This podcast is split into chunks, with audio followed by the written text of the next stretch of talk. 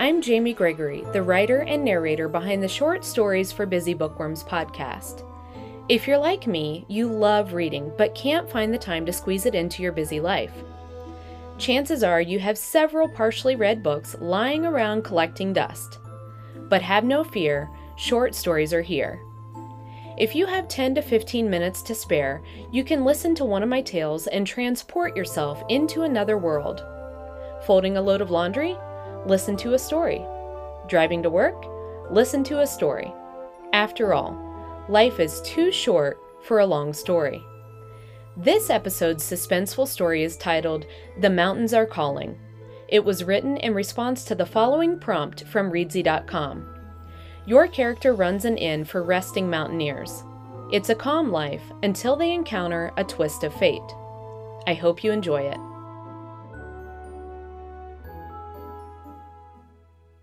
Harold trudged down the winding path that led to the inn from his cabin tucked in the woods. Rays from the late winter sunrise filtered through the trees, arousing the birds who had returned from the south recently, and they greeted him with a serenade.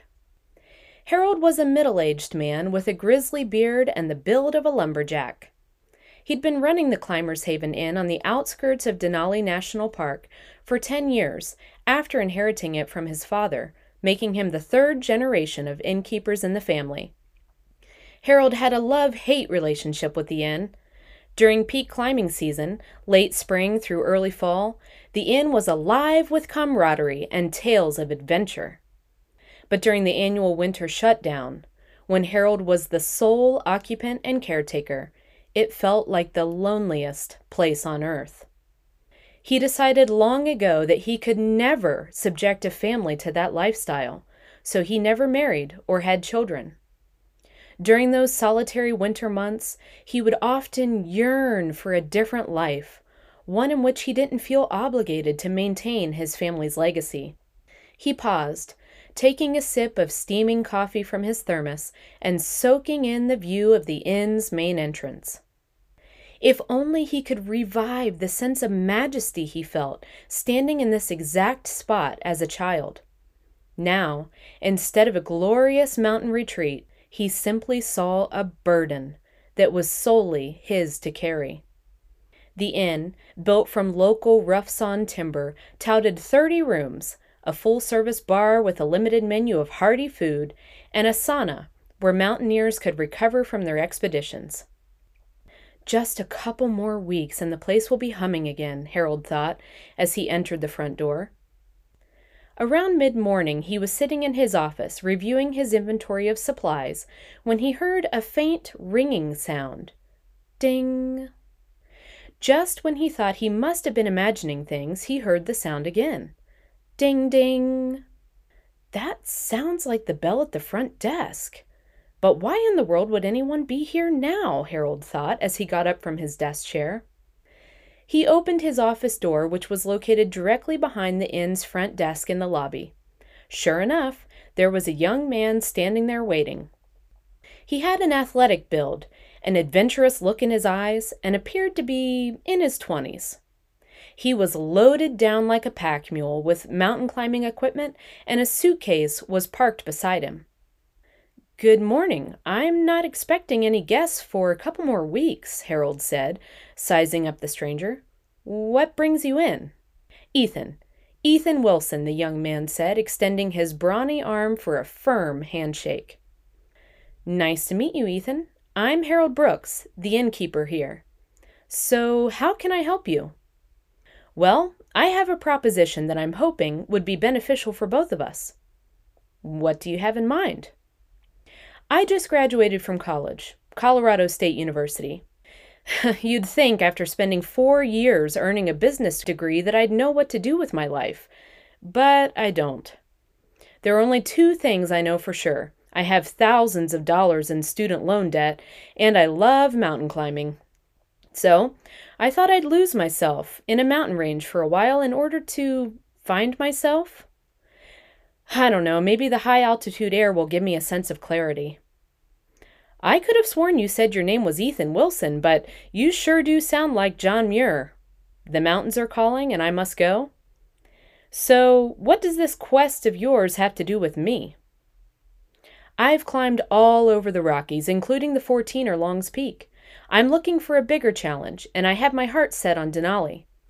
But I'll need to do a lot of training climbs in the area first. I'm guessing I can learn a lot from the climbers you'll be hosting here during peak season. Maybe I can even find an expedition team to join. I'd be willing to work here at the inn for you in exchange for room and board. Whatever needs to be done around here, I'm your man. So, what do you think? Do we have a deal? There's no shortage of work to be done here, that's for sure, Harold thought. And let's face it, I'm not getting any younger, so it would be helpful to delegate some of the manual labor to this whippersnapper. It would be nice to have some company too, but I don't even know this kid. I'll tell you what. How about if we do a trial run? You'll work here for me in exchange for room and board for one month. During that time, you can squeeze in two climbs per week, as long as you're getting your work done here. At the end of the month, we'll see how it's going and decide if we want to continue the arrangement or say sayonara, Harold said. It's a deal, Ethan said, going for another handshake. I can't tell you how grateful I am. You won't regret this, Mr. Brooks. Please, call me Harold. You can stay in room number 15. It's next up on the list for annual repairs. It needs new carpet, a new shower head, and there's something wrong with the commode. So it'll be a good test to see how handy and motivated you are. Bring it on, Ethan said, throwing his hands and a chuckle up in the air. The repairs in room 15 were completed in record time and passed Harold's inspection with flying colors. During Ethan's first month at the inn, he proved to be as valuable as a climber's rope. From cleaning gutters to chopping firewood, there were countless tasks that he tackled with efficiency and precision. He also conquered seven training climbs throughout the month. During his first week at the inn, Ethan had visited the Denali National Park Ranger Station to snag a map of the mountaineering routes. Make sure there's someone who knows which route you're taking, the date of your climb, and how long you expect to be gone. If you go missing, that will be critical information to pass along to the search and rescue team, Ranger Sheridan had advised Ethan. So, the night before each climbing day, Ethan and Harold would gather in the inn's lobby and hunker over the large map. They would highlight the route Ethan was planning to take, write the date of the climb next to it, and he would tell Harold when to expect his return. Harold, who had served as the route keeper for many climbers over the years, took this role very seriously. On climbing days, Ethan would hit the slopes before sunrise and spend the next 10 hours navigating North America's most gnarly terrain with his 70 pound backpack in tow. Upon his return, Harold would join him in the inn sauna where he would recount his adventures and thaw his muscles. He was getting the full experience of the temperamental weather Ranger Sheridan had warned him about. Harold was on the verge of reporting him missing when he returned several hours late from the second climb after being engulfed in a disorienting whiteout. I was suddenly transported to a different planet, completely devoid of color and dimension. Just white, as far as the eye could see. I lost sense of direction. North, south, east, west, sky, ground, it all looked exactly the same. Time stood still, but also seemed to fly by like the snow that was relentlessly pelting me in the face. I was trapped there for an eternity, wrestling with the fear that I might not escape and literally be trapped there for eternity. Ethan said with his eyes wide and unfocused, and a white knuckled grasp on the edge of the sauna bench like crampons digging into the ice. What am I doing here? I'm not cut out for this, he said, shifting a panic stricken face to Harold. Harold placed a reassuring hand on his shoulder and said, It doesn't matter if you're an amateur or a veteran climber, Denali does not discriminate. Even the most elite mountaineering guides would have struggled in that whiteout. All that matters is you survive to tell the tale and climb another day. Don't give up on your dream quite yet. By the end of that first month, with several more training climbs under his belt, Ethan had regained his confidence, and his desire to conquer Denali was stronger than ever. He and Harold were taking a break from inspecting the inn's industrial kitchen equipment one afternoon. If an outsider stumbled upon them at that moment, chatting over pints of beer at the inn's bar, they would assume that they were longtime friends. Well, Mr. Brooks, can you believe I've been here for a month already? Are you ready to send me packing, or do I get to hang around for a while? Ethan said, lowering his pint of walnut colored beer onto the wood bar top. Ethan, the truth is, I can't imagine not having you here. So, as far as I'm concerned, you can stay as long as you'd like. While he spoke, Harold's mind embraced a vision of himself, long in the tooth, sitting on this very bar stool while an older Ethan served him a beer from behind the bar. He'd make a fine innkeeper some day, Harold thought. Days turned into weeks, and before they knew it, the inn was at full capacity and peak climbing season was well underway. Harold was manning the front desk one morning in mid May when Ranger Sheridan and the local sheriff walked into the lobby. Ranger Sheridan? Sheriff Brown? To what do I owe the honor? Harold asked. Sheriff Brown pulled a photograph from his jacket pocket and laid it on the front desk. Morning, Harold. Do you know this young man? Sheriff Brown asked, pointing to the man in the photograph who was wearing a graduation cap and gown. Yeah, of course. That's my right hand man here at the inn, Ethan Wilson, Harold said, glancing at both of them, trying to read their expressions. When did you see him last? Sheriff Brown asked. Well, as a matter of fact, you just missed him. He left here a few hours ago to go on a training climb, Harold said. The sheriff and the ranger exchanged perplexed glances.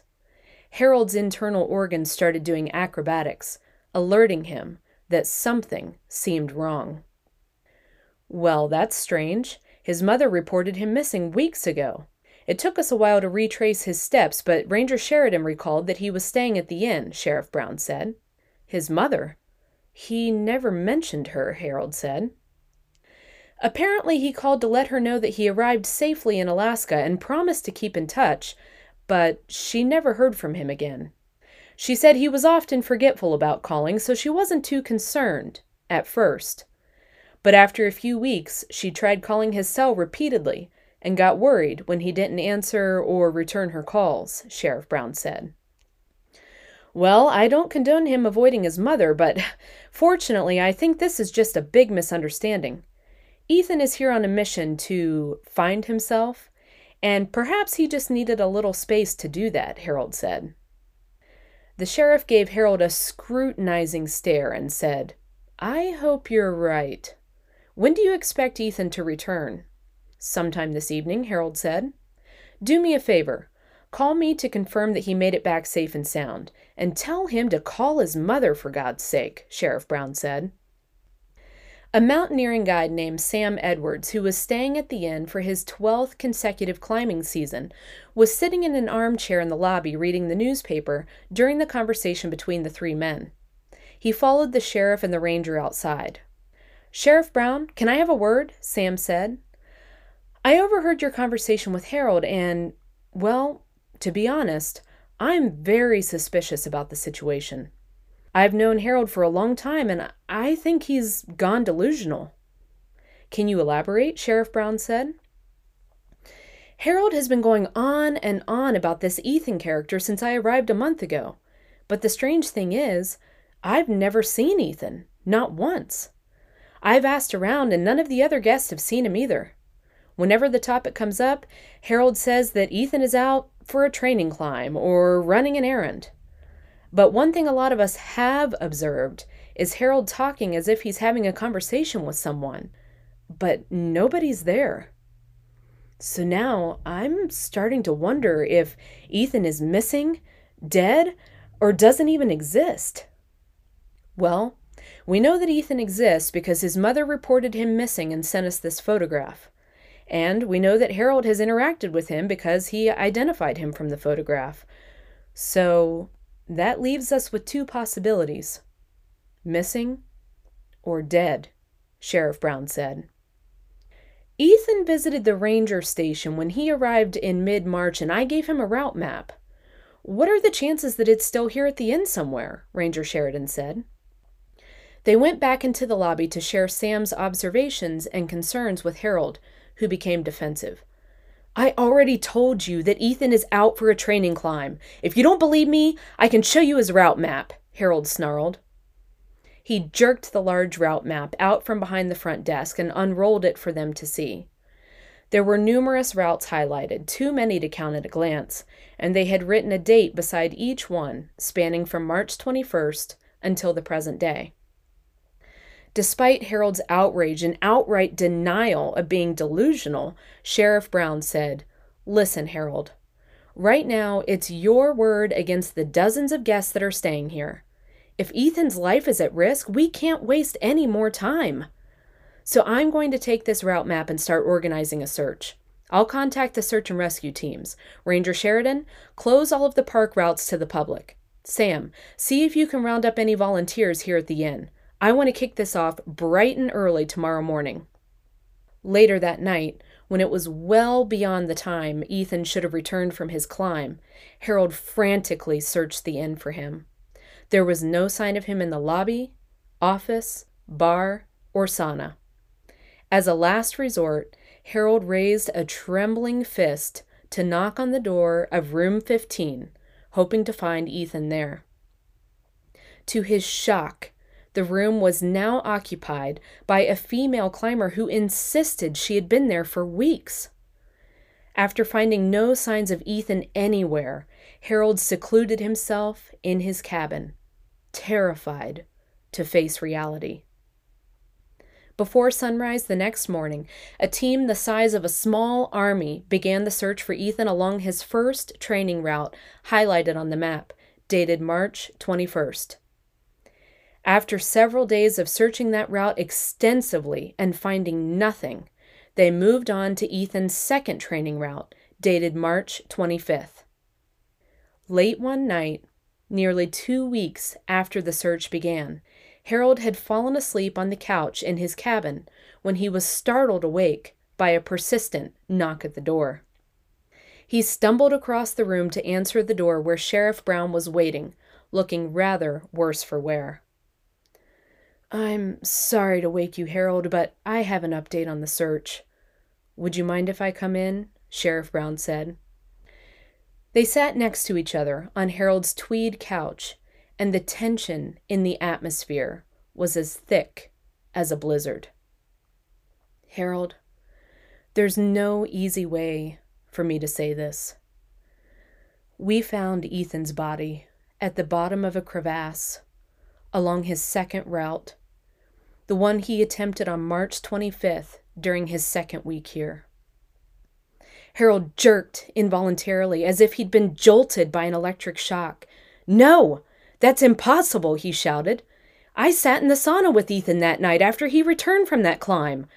I remember our conversation vividly.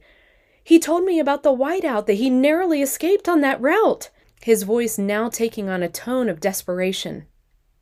The sheriff silently pulled a photograph from his inner jacket pocket and tenderly showed it to Harold.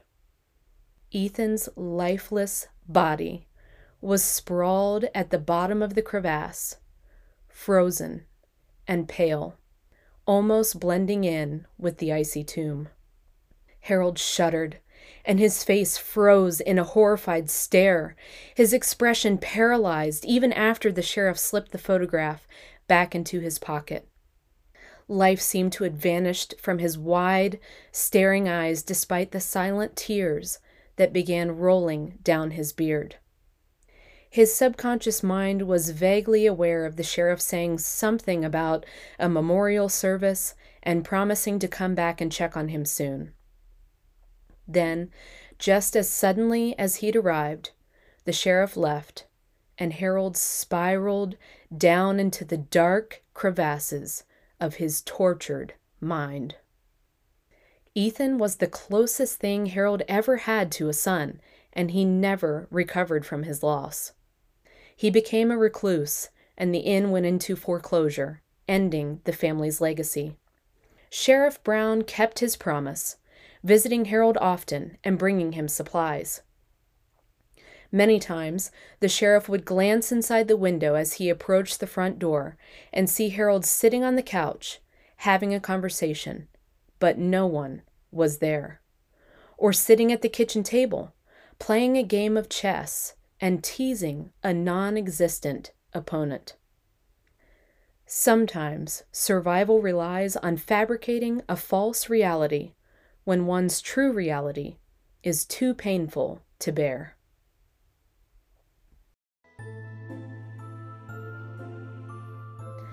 I hope you enjoyed this story. If you did, it would mean a lot to me if you would spread the word and consider leaving a rating and review. In the next episode, I'll be narrating a romantic comedy titled Bangs vs. Mullets. It was written in response to the following prompt from Reedsy.com Write a story about a couple with fundamentally different beliefs. If this was your first time tuning into the Short Stories for Busy Bookworms podcast, be sure to tap the follow or subscribe button so you won't miss future stories. Until next time, feel free to check out my website at www.jamie-gregory.com. That's jamie-gregory.com. And follow me on Twitter at Jamie L. Gregory. That's J A M I E L as in lamb G R E G O R Y. Thanks for listening, and bye for now.